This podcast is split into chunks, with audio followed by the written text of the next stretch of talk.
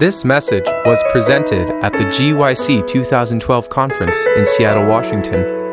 For other resources like this, visit us online at www.gycweb.org. In order to understand what happened on the day of Pentecost, we first of all need to understand about the ministry of Christ. Because there can be no Pentecost without Christ's ministry. Now, last year I had a seminar at GYC where I showed two things. Number one, in the Old Testament, you have this pattern where you have a sacrifice, and then immediately after the sacrifice, God shows his approval or his acceptance of the sacrifice by raining fire down from heaven to consume the sacrifice. And the second symbolism that I presented last year is that in the rock episodes of the Old Testament, primarily the first one, which is in Exodus chapter 17, when Moses strikes the rock, God shows his approval of the striking of the rock by having the rock shed water. Actually, these two symbols are teaching the same lesson, and that is the sacrifice and the fire that is sent to consume the sacrifice, and the water that comes forth from the rock which was stricken, is teaching us that the sacrifice of Christ, which is the meaning of the striking of the rock with the rod, the sacrifice of Christ was accepted by the Father. And God showed his acceptance by the fire that was seen on the day of Pentecost, the f- tongues of fire. It was an earthly announcement, really, that Jesus had presented himself before his Father and his Father had accepted his sacrifice. And also, water symbolizes the Holy Spirit. The way in which God showed that he accepted the striking of the rock or the striking of Jesus by the judgment of God was by pouring out the water, so to speak, or the Holy Spirit on the day of Pentecost. So the fire and the water actually represent the same thing. They are the evidence that God accepted the earthly work of Christ. And so it is impossible for us to separate uh, what happened on the day of Pentecost with what occurred during the ministry of Christ. So, in our first session together, we're going to discuss the earthly ministry of Jesus. And the title of it is Mission Accomplished. Now, if you have your Bibles, and I hope you do, because GYC is a place where the Bible speaks, I would like to invite you to open your Bibles with me to John chapter 1, verses 1 to 3. We're going to use the Bible profusely in our seminar, so we're going to need to bring our Bible, whether it be uh, a hard copy or whether it be electronic, we need to have our Bibles. John 1 1 through 3, we could probably de- repeat from memory. It says, In the beginning was the Word and the Word was with God, and the Word was God. He was in the beginning with God. And now comes the verse that I want to underline. All things were made through Him, and without Him nothing was made that was made. So, who was the creator of everything? Jesus was the creator of everything. And therefore, who is responsible for our existence? Jesus is responsible for our existence. Now, he's not responsible for our sin, but he is responsible over the fact that we exist. And this is a very important detail. As we study along, we're going to see that this is extremely important. Now, when Jesus created Adam and Eve, originally at the beginning, God had a special plan for Adam. Go with me to Psalm 8, verses 3 to 5. Psalm 8, actually, we'll read all the way through verse 8. Psalm 8, verses 3 through 8. Two points that I want us to notice about this passage. Remember that Jesus created Adam and Jesus was responsible for Adam's existence. So it says here, When I consider your heavens, the work of your fingers, the moon and the stars which you have ordained. Then he asks the question, What is man that you are mindful of him, and the Son of Man that you visit him? For you have made him a little lower than the angels, and you have, now comes the first concept, you have crowned him. Now, uh, who, who, is, who wears crowns? Kings wear crowns. So, what was Adam's position? He was created to be king. That was his office or his position. So it says, You have crowned him with glory and honor. Now, every king has a territory over which he rules, right? A realm over which that king rules. Now, what was Adam's realm of dominion? Notice verse 6. You have made him to have dominion. See, there's the idea once again of ruling or governing. You have made him to have dominion over the works of your hands. You have put all things under his feet. This is an idiomatic expression that means you have made him ruler things. And then it explains what those things are all sheep and oxen, even the beasts of the field, the birds of the air, and the fish of the sea that pass through the paths of the sea. Now, when the Bible uses the expression beasts of the field, birds of the air, and fish of the sea, it means everything heavens, earth, and waters. In other words, Adam was placed to be ruler of everything relating to planet Earth. His position was king, and his realm of dominion was the earth and everything on the earth. But for Adam to keep his position as king and to keep the territory that God originally gave him, the Bible says that Adam would have had to render God perfect obedience because the law of God requires absolute sinless perfection. The law will not allow you to deviate even in the minutest detail, because if you do, the law will condemn. And so, in order for Adam to keep his position as king and to keep the territory which God gave him, Adam had to render the law sinless perfection. Now, if he did not offer the law what the law requires, which is sinless perfection, the result would be that the law would say, you have to die. Now, when Adam sinned, we have a double whammy. First of all, Adam could no longer offer the law the perfection that the law required. And because Adam could not offer the law the perfection that the law required, the law says, if you don't offer me perfection, you must what? You must die. And so Adam had a double problem. Number one, he did not have the life that the law required, and therefore the law required his death. He did not have the life, and therefore he had to pay with death. Now, the Bible tells us, of course, that Adam sinned. And the position of Adam and the territory that had belonged to Adam now was taken over by his conqueror. Go with me to Luke chapter 4, verses 5 through 7. Luke chapter 4, verses 5 through 7. Remember, we're just preparing, we're pre- preparing ourselves to study the significance of what happened at the Feast of Pentecost and what the message was at the Feast of Pentecost. Luke 4, verses 5 through 7, Jesus goes to a very high mountain, and I want you to notice what happens there. Then the devil, taking him up on a high mountain, showed him all the kingdoms. That's the territory, right? All the kingdoms of the world in a moment of time. And now notice verse 6. And the devil said to him, All this what? Authority. Do you see the two ideas there? Kingdom and authority. Rulership has to do with authority, and the kingdom has to do with the realm. And so the devil is saying, uh, All the kingdoms of the world I will give you, and all this authority I will give you, and their glory. And now notice what the devil says For this has been delivered to me, and I give it to whomever I wish. Therefore, if you will worship before me, all will be yours. Now, the question is who had delivered this into the hands of the devil? Adam did. You see, we become servants of the one that we choose to obey.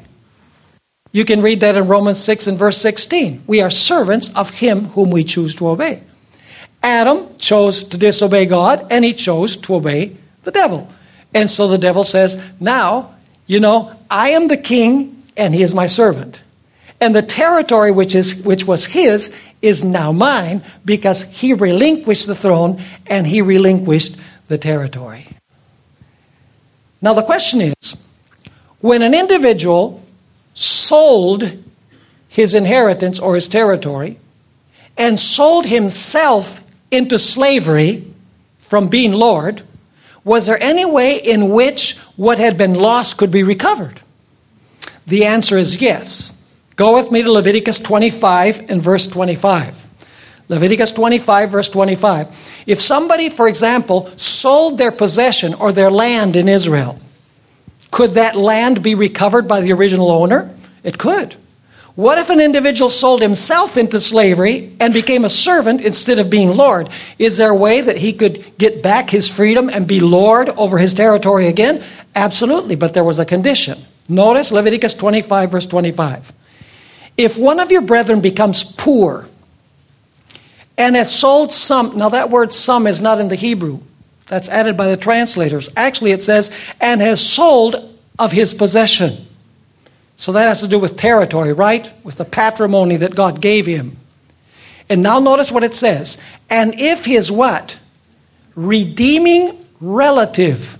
That word redeem in Hebrew means to buy back by paying a price. It's the Hebrew word goel, which is basically the same uh, equivalent word in the New Testament that is redeemed, which means that uh, kind of like the pawn shop, you know, you put something in the pawn shop and then you can come and buy it back by paying a price.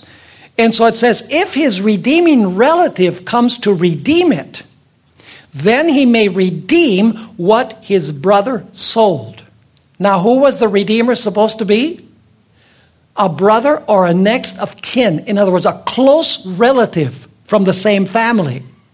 Now, what if an individual sold not his patrimony or his uh, land over which he ruled, but sold himself into slavery? Could he recover his position as Lord?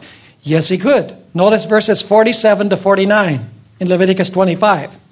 It says, Now if a sojourner or stranger close to you becomes rich, and one of your brethren who dwells by him becomes poor, and sells himself, to the stranger or sojourner close to you, or to a member of the stranger's family, after he is sold, he may be what? There's the same word again. He, he may be redeemed again. Who could redeem him? Continues saying, one of his what? One of his brothers may redeem him, or his uncle, or his uncle's son may redeem him or anyone who is near of kin to him in his family may redeem him. And then hypothetically it says, or if he is able, he may redeem himself. Well, how could he redeem himself if he was, a slave? So, could an individual recover the lost possession and recover his lordship over his territory in some way? Absolutely. And the way was very simple a next of kin could come and pay the redemption price to give back the territory and to restore the individual to dominion over that territory. But the human race faced a terrible problem. You see, Adam lost the territory and he lost his position. And unfortunately, everyone who was born from him lost their territory and lost their position. Because the Bible tells us that within the human race, there is none righteous, no, not one. All have sinned and come short of the glory of God. So the human race was in a precarious condition because there was nobody within the human race, there was no next of kin who could pay the price to buy back the lost possession and to buy back the position because everyone was a slave. And so the question is how could the human uh, race be redeemed if there was no one within the human race to pay the price of redemption? This is the reason for the incarnation of Christ.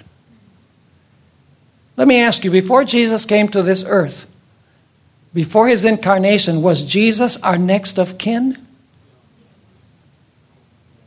No, because he belonged to what? He belonged to a different family. he belonged to the family of the Godhead. Did he not? Yes, he was the creator. He created us. But the fact that he created us does not mean that he was a member of our family. He was a member of the Godhead. And we were human beings. Could Jesus redeem what had been lost unless he became our next of kin? No. The laws of redemption required that the Redeemer had to be a next of kin. And that's the reason why we're told in John 1:14, the word was made flesh and dwelt among us. I like to imagine what it must have been like in heaven when Jesus gathered all of the angels together and he said to the angels, Folks, the moment has arrived. I'm leaving. And I'm going to join that family down there. I'm going to be placed in the womb of a woman. And I'm going to be born as a human being. But then Jesus says to the heavenly hosts, I'll be back in 33 years. And I will be victorious. So you folks better start preparing the party from now for my reception. Now, it's interesting when you read Scripture, for example, Revelation 22 and verse 16. It says there that Jesus is the root and offspring of David. Now, that's a strange verse. How many of you have ever known an individual who is his son's father and his son's son? I don't know anyone other than Jesus. Jesus is the root of David, and he's also the offspring of David. Now, how do we understand that? Well, he's the root of David because he created David as God. But he is the offspring of David because Jesus became human flesh. The same is true of Jesus and Abraham. Jesus says, Before Abraham was, I am. But we're told in Matthew chapter 1 that Jesus was the seed of Abraham. He's Abraham's father and Abraham's son. Because Jesus belonged to the member of the Godhead, and then he decided to become human flesh in order to redeem the lost possession and in order to restore Adam to his original position of rulership. Now, basically, Jesus had a twofold mission. See, Jesus felt responsible for the existence of Adam. And he said, I have to do something about Adam and his descendants. Now, uh, you know, if you really think about it, there are people who say, well, I didn't choose to be born into this world. And that's true. Now, if Jesus had simply let us be born into this world and had not provided a way of escape, we might say, man, that's not very nice. You know, we're born into this world. We never chose to come into this world. And yeah, we sin and we're lost. But Jesus says, hey, I'm going to do something. You didn't choose to be born into this world, but you can certainly choose how you're going to get out of it. So I'm giving you a way of, of escape. I am responsible for your existence. And I love you, and therefore I'm going to give you a way of escape. If you choose not to, not to take that offer that I'm making, that's not exactly my fault because I gave you a chance to accept and to escape the precarious condition that you sold yourself into. Now, the mission of Jesus was twofold. There are many things that Jesus came to this earth to do, but he came to do primarily two things. Number one, Jesus came to live the life that we should live. He came to live in our place. And secondly, after he lived a perfect life, then Jesus came to take our load of sin upon himself and die the death that we should die.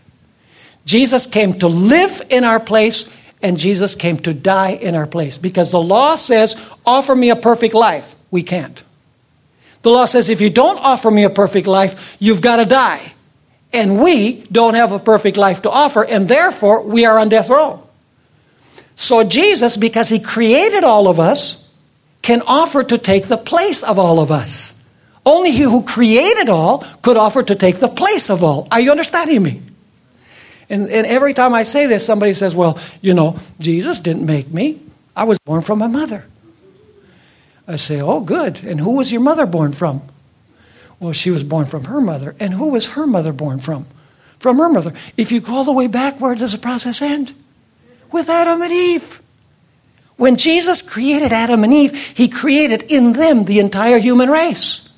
So he who created all could offer to come and live for all, and he could offer to come and die for all. So Jesus came for two reasons to live the perfect life that the law demands from us, and to die the death that the law demands from us. To live and to die. This is taught in the sanctuary service. You know, sometimes we, we talk about this, the death of Christ and we say, you know, he's the perfect, he's the lamb that sacrificed. And we forget that there's something very important before the death of the lamb. You see, when we study the sanctuary, Many times we, we begin the study of the sanctuary in the court at the altar of sacrifice.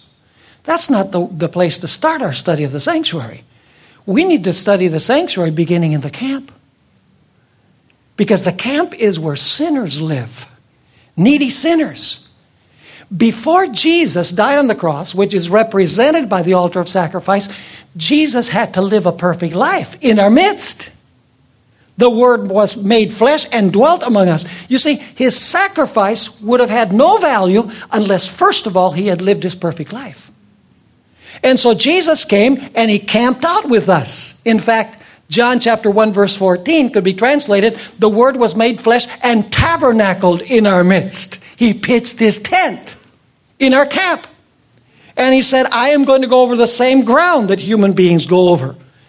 But there's one difference and that is that I'm going to render the law perfect obedience in man's place.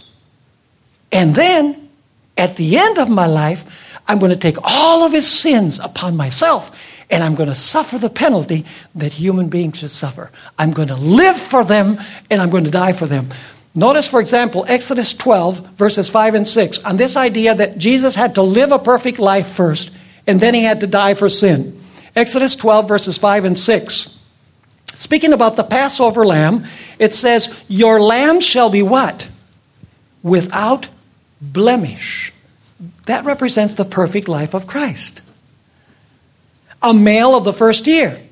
You may take it from the sheep or from the goats. Now you shall keep it until the 14th day of the same month. Now notice. So, first of all, it says the lamb is without blemish, and then it says, Then the whole assembly of the congregation of Israel shall what? Shall kill it at twilight. Two aspects about the lamb. Number one, the lamb was to have no blemish. That's the perfect life of Christ. And secondly, the lamb was to be what? Slain. Why? Because the lamb was bearing the sins of the people. Notice 1 Peter chapter 1 verses 18 to 20. 1 Peter chapter 1 verses 18 through 20. Once again we have the same idea coming through, only this is in the New Testament. Here, Peter explains, knowing that you were not redeemed. There's the word redeemed, see? Uh, which means to buy back by paying a price. Knowing that you were not redeemed with corruptible things, like silver or gold from your aimless conduct received by tradition from your fathers. But you were redeemed with what? With the precious blood. There you have the death of Christ. With the precious blood of Christ. But what kind of lamb was he before he died? as of a lamb without blemish and without spot. He indeed was foreordained before the foundation of the world, but was manifest in these last times for you. So, what two things did Jesus have to come to do? He had to come and offer the law the perfect life that the law requires. And secondly, he had to bear the sins of the world and suffer the death penalty that all human beings should suffer. Jesus lived in place of all, and Jesus died in place of all. Do you think the devil knew what the mission of Jesus was? Do you think the devil knew, knew who he was? Go with me to Mark chapter 1, verses 23 and 24. Mark chapter 1, verses 23 and 24. Here, Jesus is in a synagogue in Nazareth. And I want you to notice uh, what transpires. There's this man that's possessed by demons. The Jews didn't know who he was, but the devil did. It says, Now there was a man in their synagogue with an unclean spirit.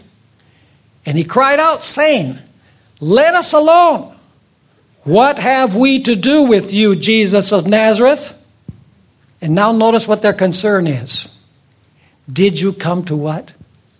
Oh, they know why he came. Did you come to destroy us? And then the evil spirit says, I know who you are, the Holy One of Israel. Did the devil know that Jesus had come to live a perfect life and that he had come to offer his life as a sacrifice for sin? The devil could read the sacrificial service. He could see that a lamb was chosen without any blemish in it. And then he could see the hands being placed on the head of the lamb and the sin being confessed on the head of the lamb and then the slaying of the lamb. The devil says, Now I know what's going to happen. The Messiah is going to come and he's going to live a perfect life and then he's going to suffer death for sin. And so, what was the devil's mission? If the mission of Jesus was to come and live a perfect life and to bear the sins of the world, to pay for sin, what do you suppose the, the devil's mission was?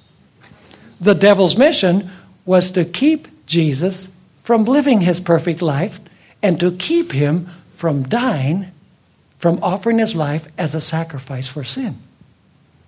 Are you understanding me? Now, the devil used four methods to try and get Jesus to fail in his mission of living a perfect life and his mission of paying the penalty for sin. The first method that the devil uses is, is he says, I'm going to kill him before he, he offers his life as a sacrifice for sin. You see, if the devil took the life of Jesus, that would not count as a sacrifice for sin because the Bible says that the Messiah had to offer his life. It could not be taken from him. He had to offer his life. The devil says, I'm going to kill him before he is able to offer his life. Did the devil attempt to kill Christ several times during his ministry? Let's read about the first time. Revelation chapter 12, verses 3 and 4. Revelation chapter 12, verses 3 and 4. It says here, and another sign appeared in heaven. Behold, a great fiery red dragon having seven te- heads and ten horns, and seven diadems on his heads. His tail drew a third of the stars of heaven and threw them to the earth. And the dragon stood before the woman who was ready to give birth to devour her child as soon as he was born. So, what is the devil saying? He said, I'm going to nip this in the bud. I'm going to finish this problem from the time that he's born. In other words, the first method of the devil is to try and kill Christ before he can offer his life. Did the devil try to kill Christ at other occasions during his ministry? Absolutely.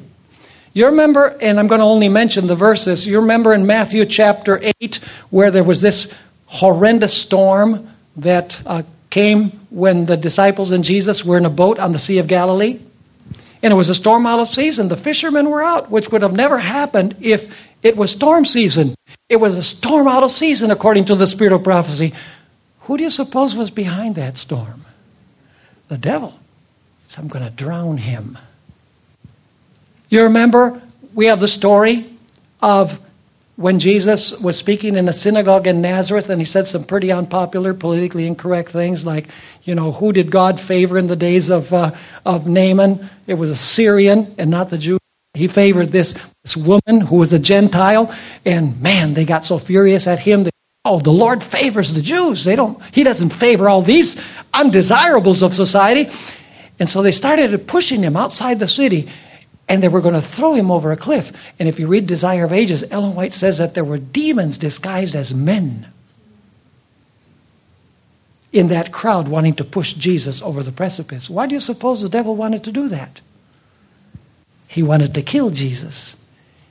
Were there several occasions during the ministry of Christ when stones were picked up to stone Christ? Absolutely. But the Bible says that Jesus walked through their midst and they were not able to see him. So the devil says, The way that I solve this problem of him living a perfect life and offering his life for sin is I'm going to kill him. But the devil was not able to do it. In fact, several times in the Gospel of John, primarily, you find statements such as this They tried to lay hands on him, but they couldn't because his time had not yet come. In other words, there was a time, God says, No, there's a time for him to offer his life as a ransom for many. And I'm not going to allow the devil to kill him before we reach that point. So the devil failed in his first method, first method of trying to kill him. The second method that the devil used was try, try to infect him with the virus of sin. The devil says, if I can't kill him, but I can infect him with sin, then he's going to be my servant and he's not going to be able to recover anything. And so the devil constantly was after Christ to try and get Jesus to sin. Let me just read several texts from Scripture that point this out. The devil came to Jesus three times at the Mount of Temptation, and they were almost overmastering delusions that the devil offered Christ.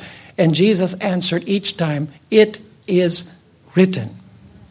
In Hebrews chapter 4 and verse 15, I'll mention these quickly. Hebrews 4 and verse 15. It says, We do not have a high priest who cannot sympathize with our weaknesses, but was in all points tempted as we are, yet without sin. The devil could not infect him. Hebrews 7, verse 26, is another one of those verses that points to the perfect sinless life of Christ. It says there, For such a high priest was fitting for us, who is holy, harmless, undefiled, separate from sinners, and has become higher than the heavens. Notice the expressions holy, harmless, undefiled, separate from sinners, and has become higher than the heavens. The devil could not infect him with the virus of sin. If he had, then Jesus would be in the same predicament as we are. In John 8, verse 46, Jesus threw out the question to those who were listening, a group of Jews. He says, Which of you convicts me of sin? And of course, that's a rhetorical question because the answer is supposed to be what? Nobody. Notice 1 John chapter and verse 5. 1 John chapter 3 and verse 5. These are all verses that speak about the perfect sinless life of Christ. It says there in 1 John 3 5, and you know that he was manifested to take away our sins, and in him there is no sin. One more, and there are many more in the New Testament. 1 Peter chapter 2 verses 21 and 22. 1 Peter chapter 2 it says, for to, for to this you were called, because Christ also suffered for us, leaving us an example that you should follow his steps. Who committed no sin, nor was deceit found in his mouth. Successful in the second method, trying to infect him with the virus of sin. No.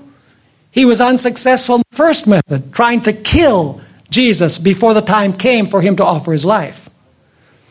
Now, uh, the devil used a third method, and that was to get Jesus to adopt a different plan of getting the kingdom back. In other words, distract him from going to the cross and recovering the throne and the dominion through a different method. Now, let's notice several examples of that. Matthew 4, verses 8 and 9. Matthew chapter 4, verses 8 and 9. This is the third temptation of Christ. And it says, Again, the devil took him up on a high, exceedingly high mountain and showed him all the kingdoms of the world and their glory. Change your battery.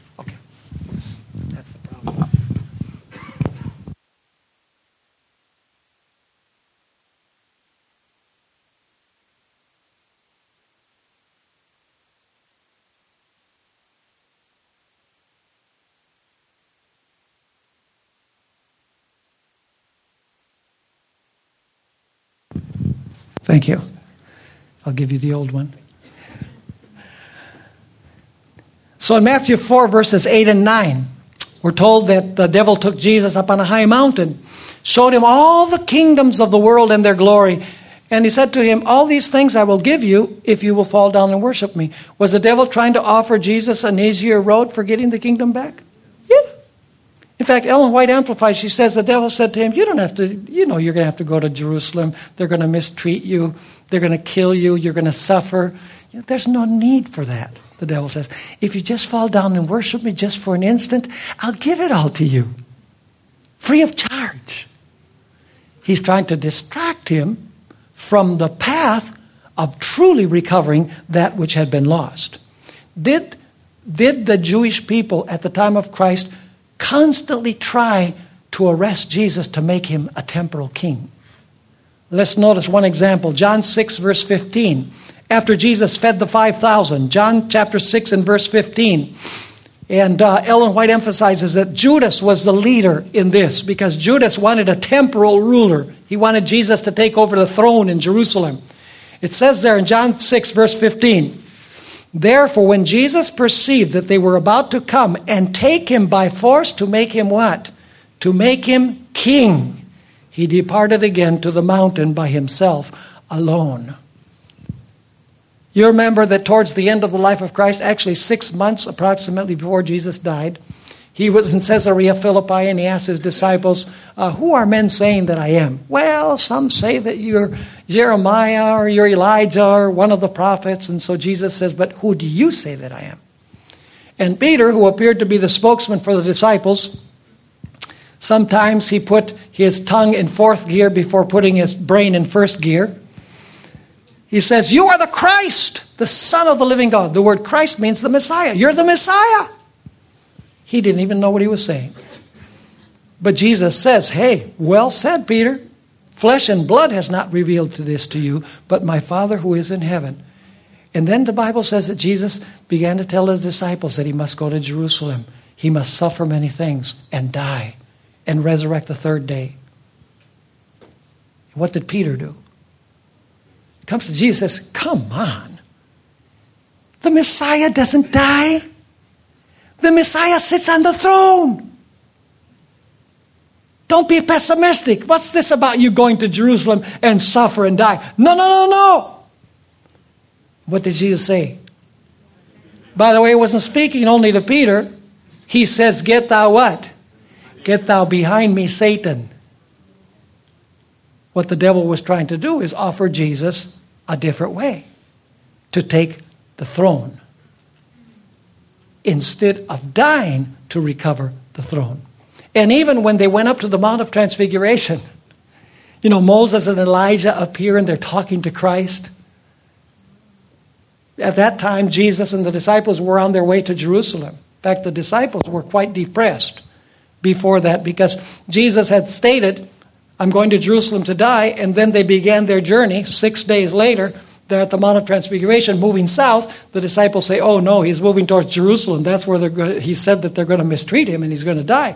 So he takes them up to the mount to encourage them, at least three of them. And uh, it says there that um, Jesus was glorified like he'll look when he comes the second time. And uh, the disciples are really impressed because Moses and Elijah come to talk to Jesus. And they were really talking about his, his departure or his exodus, the word exodus in uh, Luke 9, verse 31, that he was going to do in Jerusalem. In other words, he was going to be the Passover lamb, like at the Exodus. And, and so after this episode, Peter says to Jesus, Lord, it is good that we stay here. Let us make three tabernacles and stay here. Let's not go to Jerusalem. You remember at the very end of the ministry of Christ, some Greeks came to Christ. Actually, they asked for an interview. They wanted Jesus to go preach the gospel in Greece and to do his works of healing in Greece. And Jesus said, The time has come for the Son of Man to be glorified. He says, It's not time to go to Greece to preach the gospel. And then he says, If a grain of wheat does not fall into the earth and die, it remains alone. But if it falls into the earth and dies, it will bear much fruit. Now my role is to die. And if I die, there'll be a lot of fruit in Greece in due time. It was really a temptation of Satan for Jesus to delay his mission of dying on the cross and go preach the gospel in Greece, according to what Ellen White has to say to us.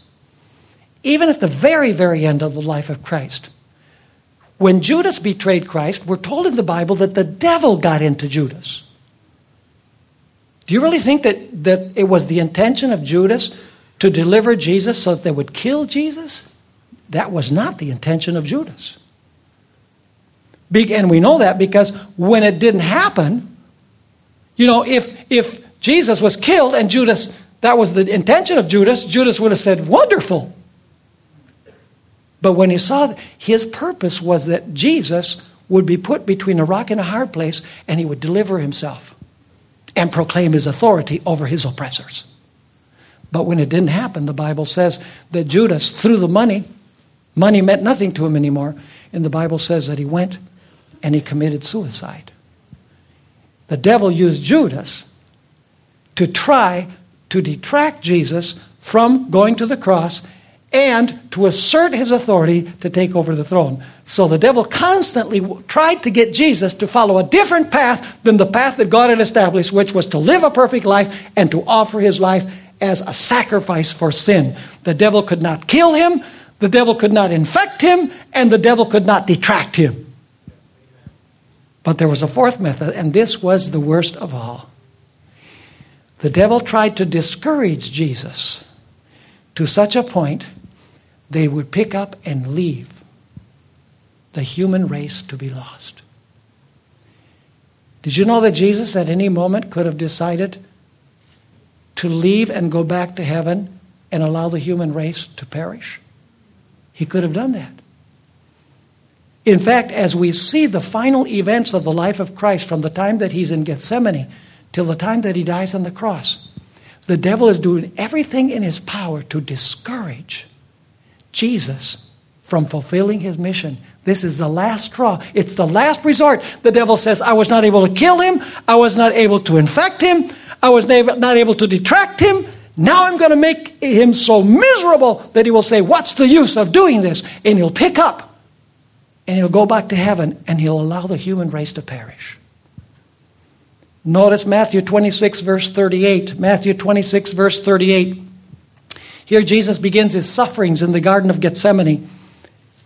It's, and Jesus states this Then he said to them, My soul is exceedingly sorrowful, even to death. Stay here and watch with me. He longs for the support of his disciples and the prayers of his disciples. He says, Stay here and watch. I'm sorrowful. I'm filled with pain. And then Jesus begins to utter that prayer to his Father. Matthew 26, verse 39. Three times he utters this prayer. It says in verse 39, he went a little further and fell on his face and prayed, saying, Oh, my Father, if it is possible, let this cup pass from me. Nevertheless, not as I will, but as you will. And then in verse 42, again a second time, he went away and prayed, saying, Oh, my Father, if this cup cannot pass away from me unless I drink it, your will be done. And then in verse 44, we're told, So he left them, went away again, and prayed the third time, saying the same words. He's praying, Father, if this cup can pass from me, let me ask you, what did the cup contain? And who gave him the cup? We're told in John 18, verse 11, that his father gave him the cup. And do you know what the cup had? The cup had the wrath of God that each one of us should drink because of our sins.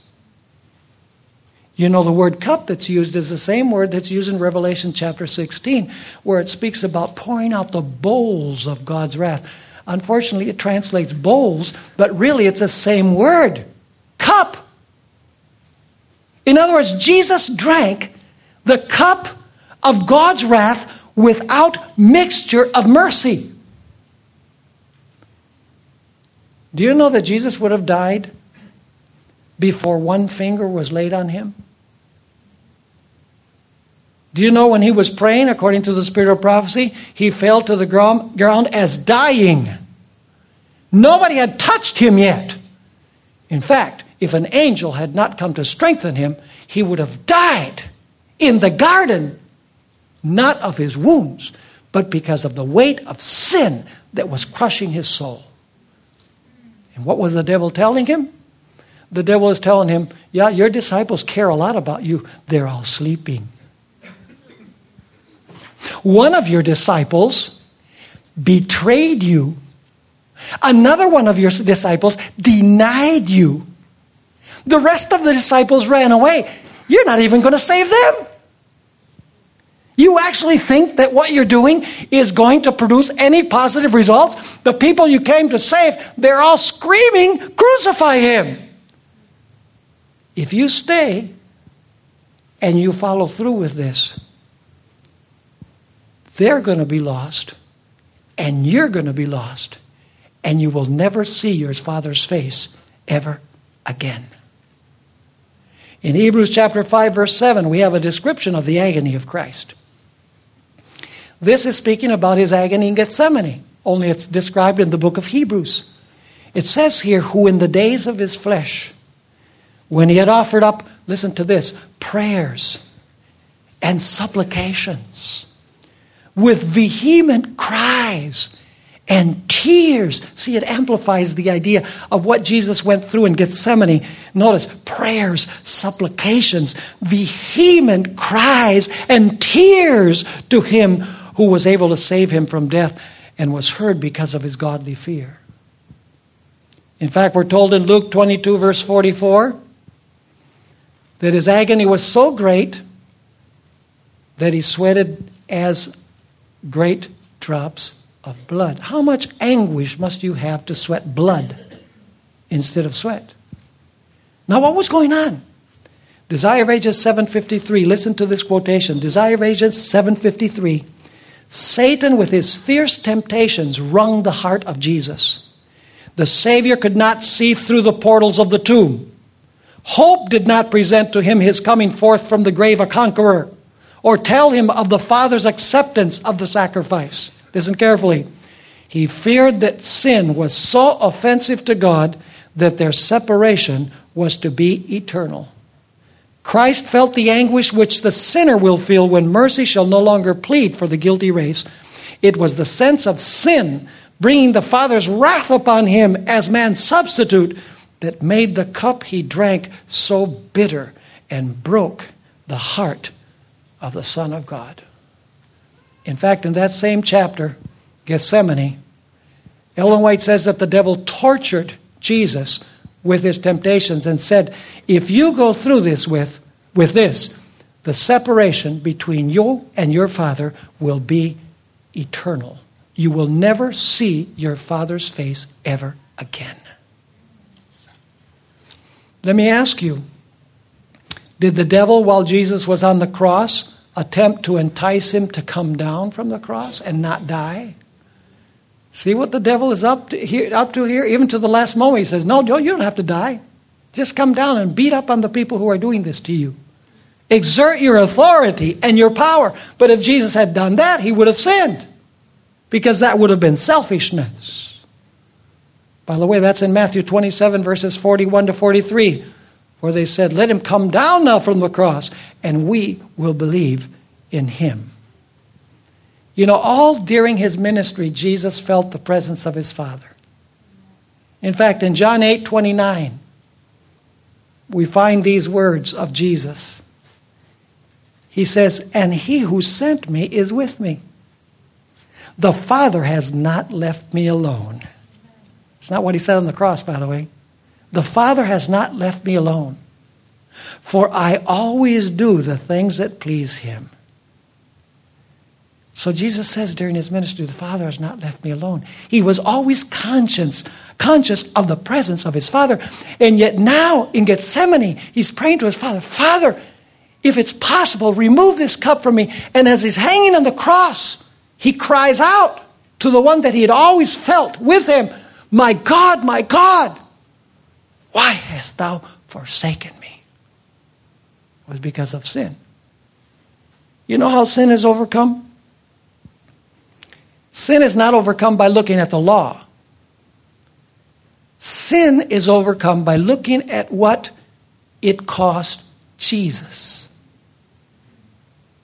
You see, when I, when I visit Jesus, Ellen White says an hour a day, when I visit Jesus in Gethsemane and I hear, I see him sweating drops of blood, crying out with vehement cries, would have died in the garden if it hadn't been for the angel that strengthened, begging his father to take away the cup. And I asked Jesus, as he's hanging on the cross and saying, My God, my God, why have you forsaken me? I asked Jesus, Why did this happen to you? And Jesus says, Because of the movies that you go watch. Hmm. Makes it a little personal, doesn't it? Because of the music that you listen to.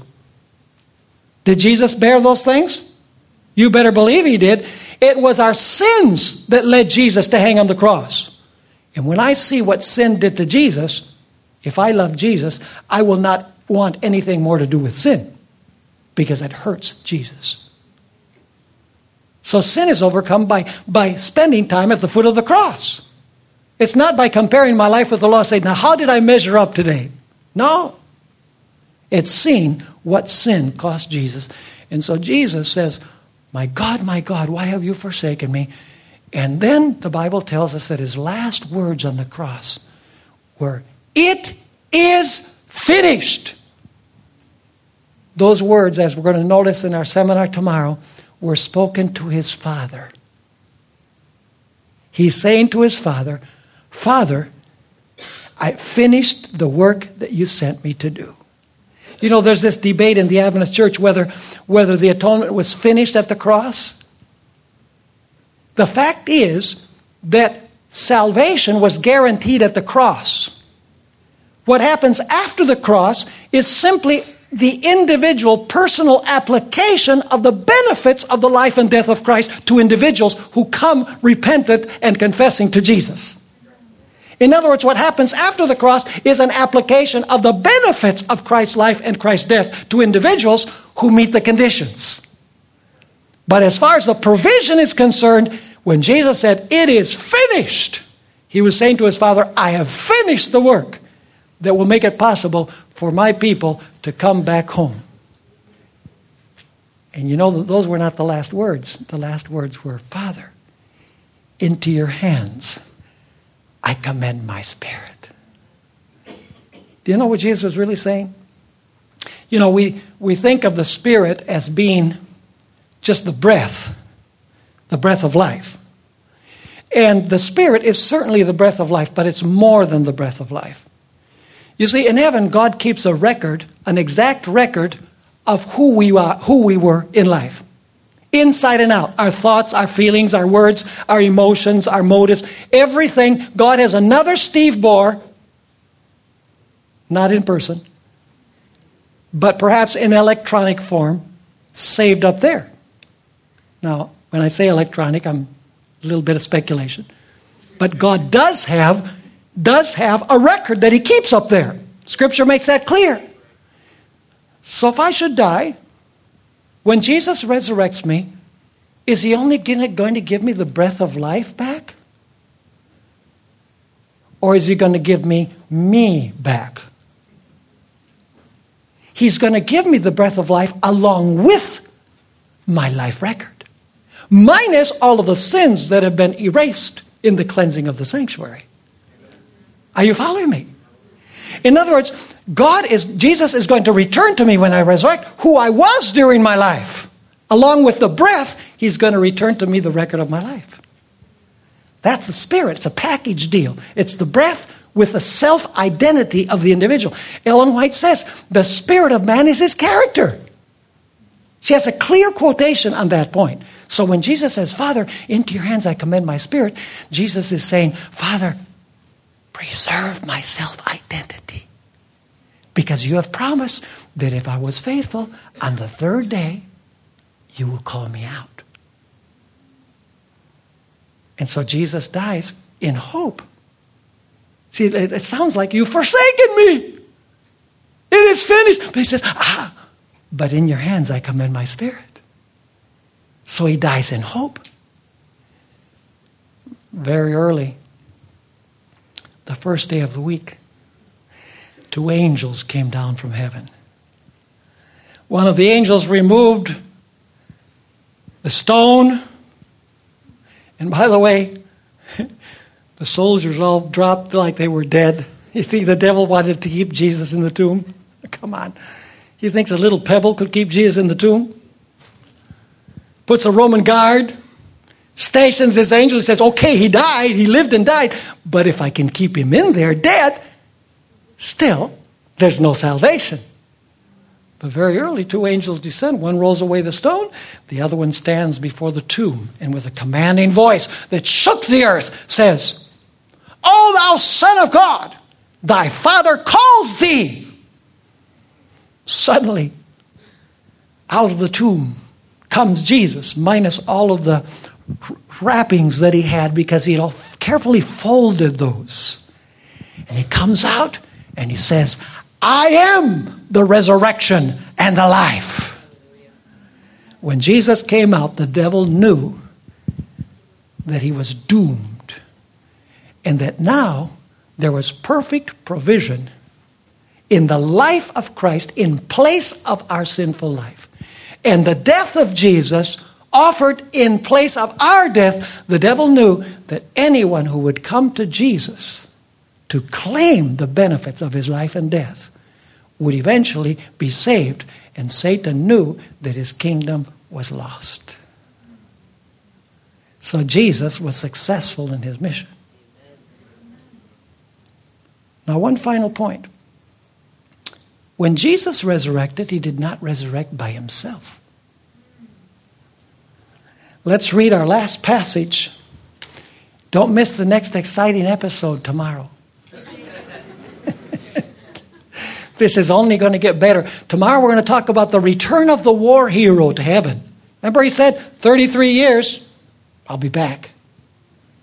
Tomorrow we're going to talk about when he went back. The Bible has a lot to say about that, believe it or not, about what happened when Jesus arrived. Matthew 27 51 to 53. Then behold, the veil of the temple was torn in two from top to bottom, and the earth quaked, and the rocks were split and the graves were opened, and many bodies of the saints who had fallen asleep were raised. And now notice, and coming out of the graves after his resurrection, they went into the holy city and appeared to many. Two reasons why this group resurrected. Number one, so that they could witness, give witness to Christ's resurrection. And secondly, because they were going to be first fruits from the dead that Jesus would present before his Father upon his ascension 40 days after his resurrection. Now, I'd like to end by mentioning that the traditional view that has been held is that the 24 elders are those who resurrected with Christ and were taken to heaven as the first fruits from among the dead. We're going to notice in our study tomorrow that that tradition is just that a tradition. It does not square with what is taught in the Bible or in the spirit of prophecy. There's something much more profound here that takes place upon the ascension of Christ. And tomorrow we will study, Lord willing, about the ascension of Christ, the presentation of the first fruits, and the role that is played by the 24 elders, the four living creatures, as well as the seven spirits who are before the throne. So I hope to see all of you tomorrow, Lord willing. Let's bow our heads for prayer. Father in heaven, we thank you for being willing to send your precious Son to this world to suffer, to agonize, to be wounded, and to have those wounds upon his body, those scars upon his body, not for a season, but forever is a reminder of your great love for us. Thank you for being willing to send Jesus to live the life that we should live and to die the death that we should suffer. Help us, Lord, each day to appreciate more and more what Jesus has done. Help us to come to the foot of the cross, repentant and confessing our sins, knowing that when we do so, there is full and complete forgiveness.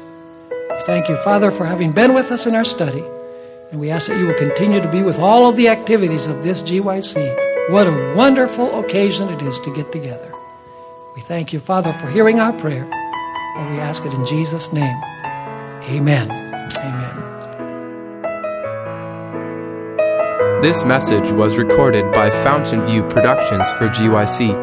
GYC, a supporting ministry of the Seventh day Adventist Church, seeks to inspire and equip young people to be vibrant, Bible based, and Christ centered Christians. To download or purchase other resources, visit us online at gycweb.org.